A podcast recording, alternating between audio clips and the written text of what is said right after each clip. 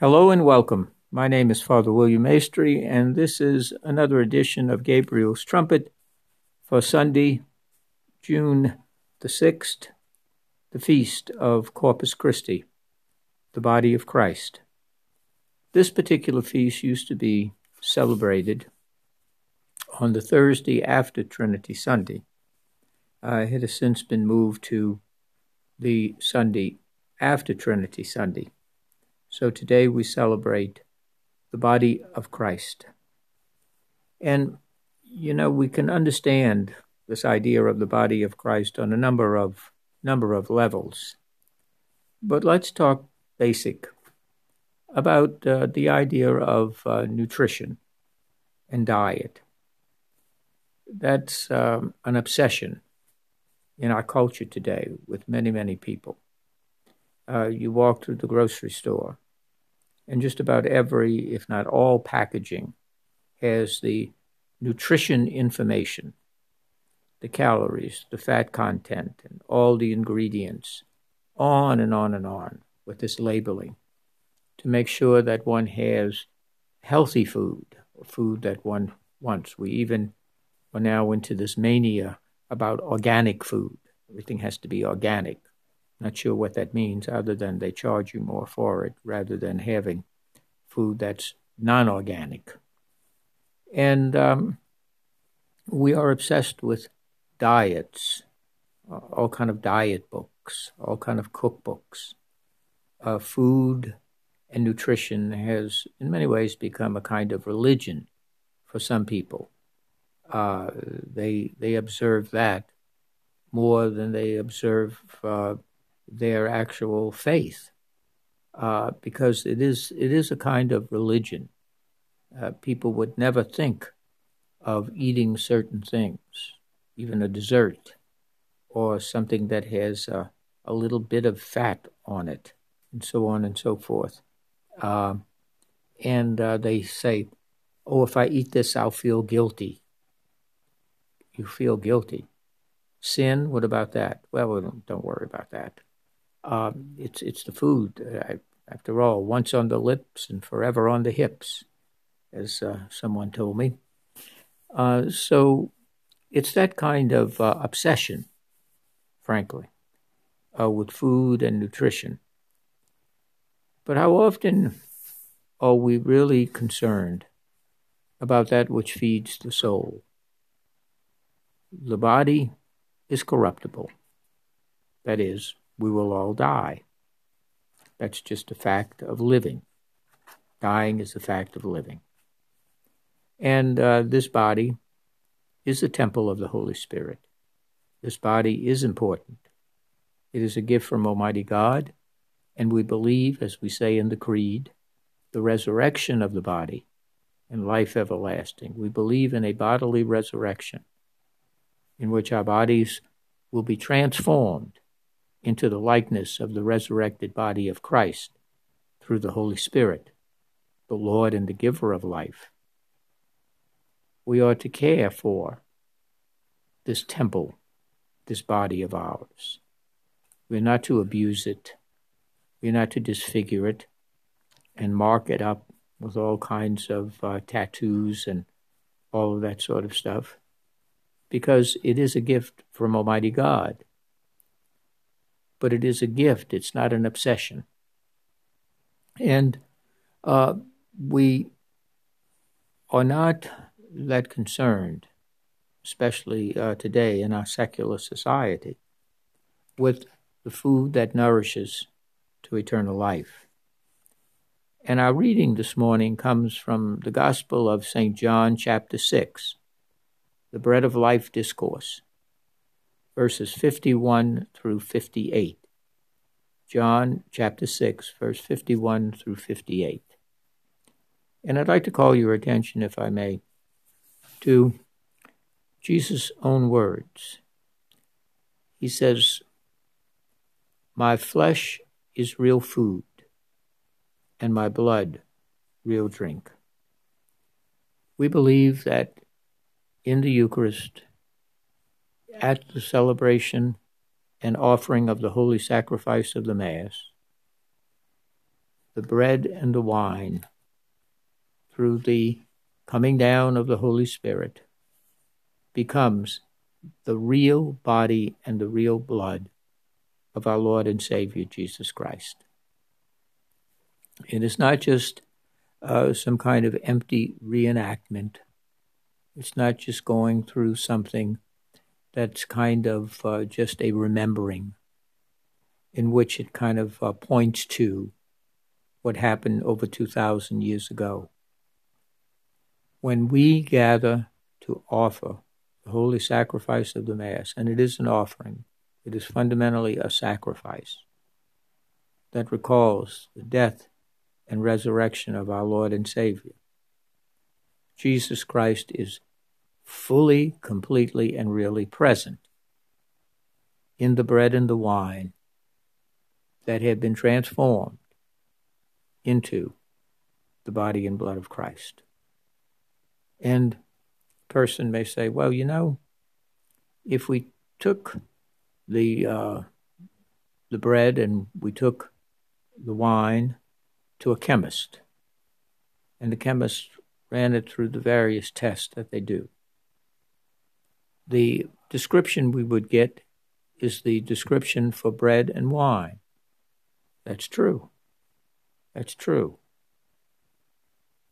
But to the eye of faith, the words of Jesus,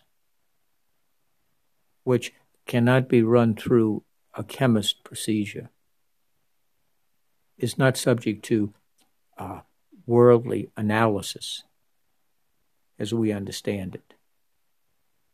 Science is not able to reveal the deeper reality of the body and blood of Christ.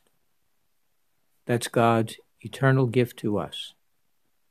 That is the memorial of the abiding love and presence of Jesus Christ, our Lord and Savior.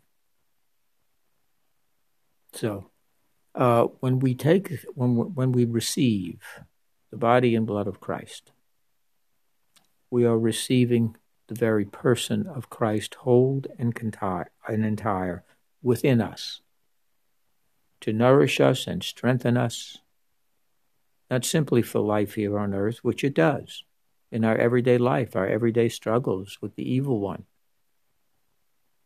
but it is to life eternal.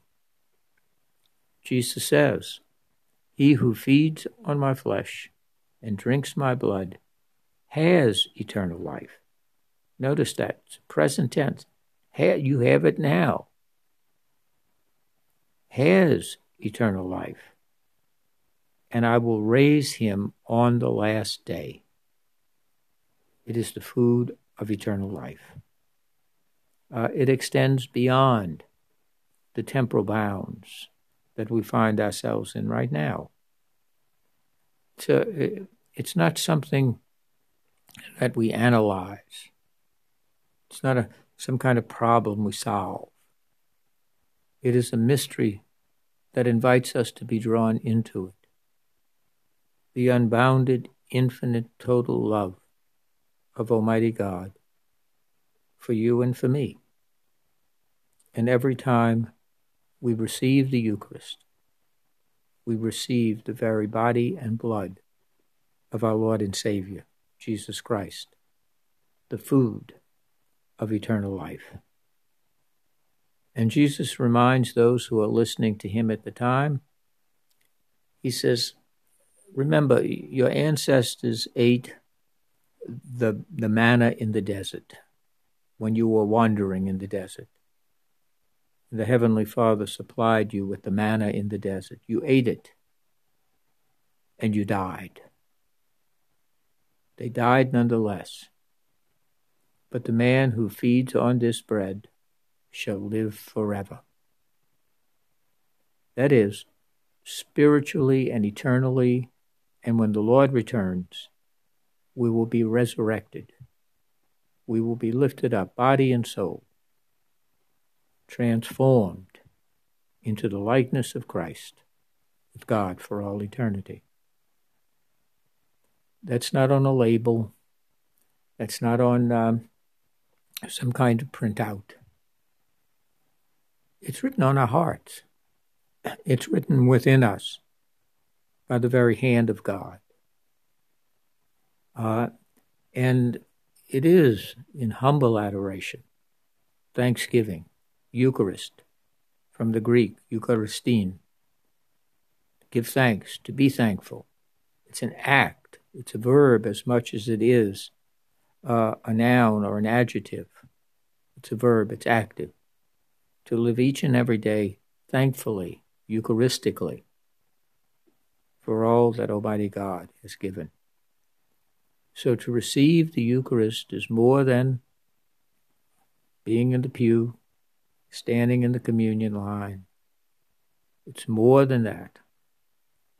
It's that essential, important, crucial. But it's then when we take and receive the body and blood of Christ, and we go into our everyday lives and we live it.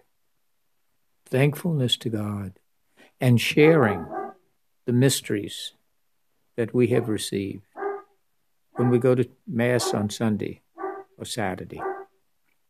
And we hear the gospel, we hear sacred scripture when we receive the body and blood of Christ. We are sent forth. Go, the Mass is ended, but it's also begun. Every ending is a commencement, a beginning, where we go and we live what we have heard and what we have received in our everyday lives for that week. And then we return.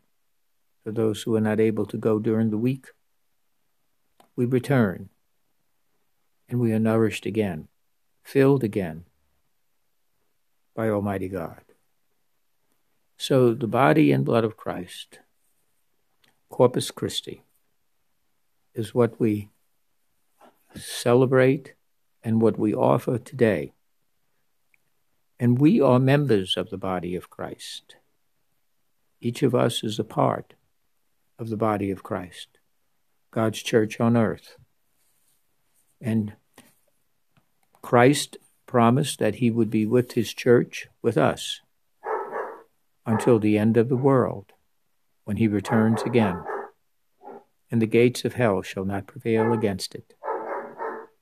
So each time we receive the Eucharist, it is also a sending forth to build up the body of Christ on earth, his church, to build and support one another in faith, to live what we have heard and what we have received.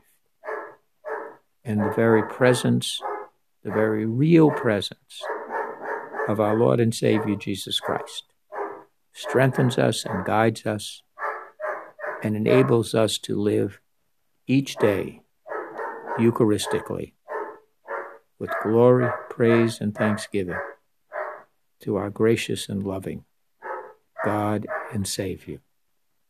On this great day, may you be nourished in this life, and most importantly, may you be nourished for life eternal with Almighty God. God bless you.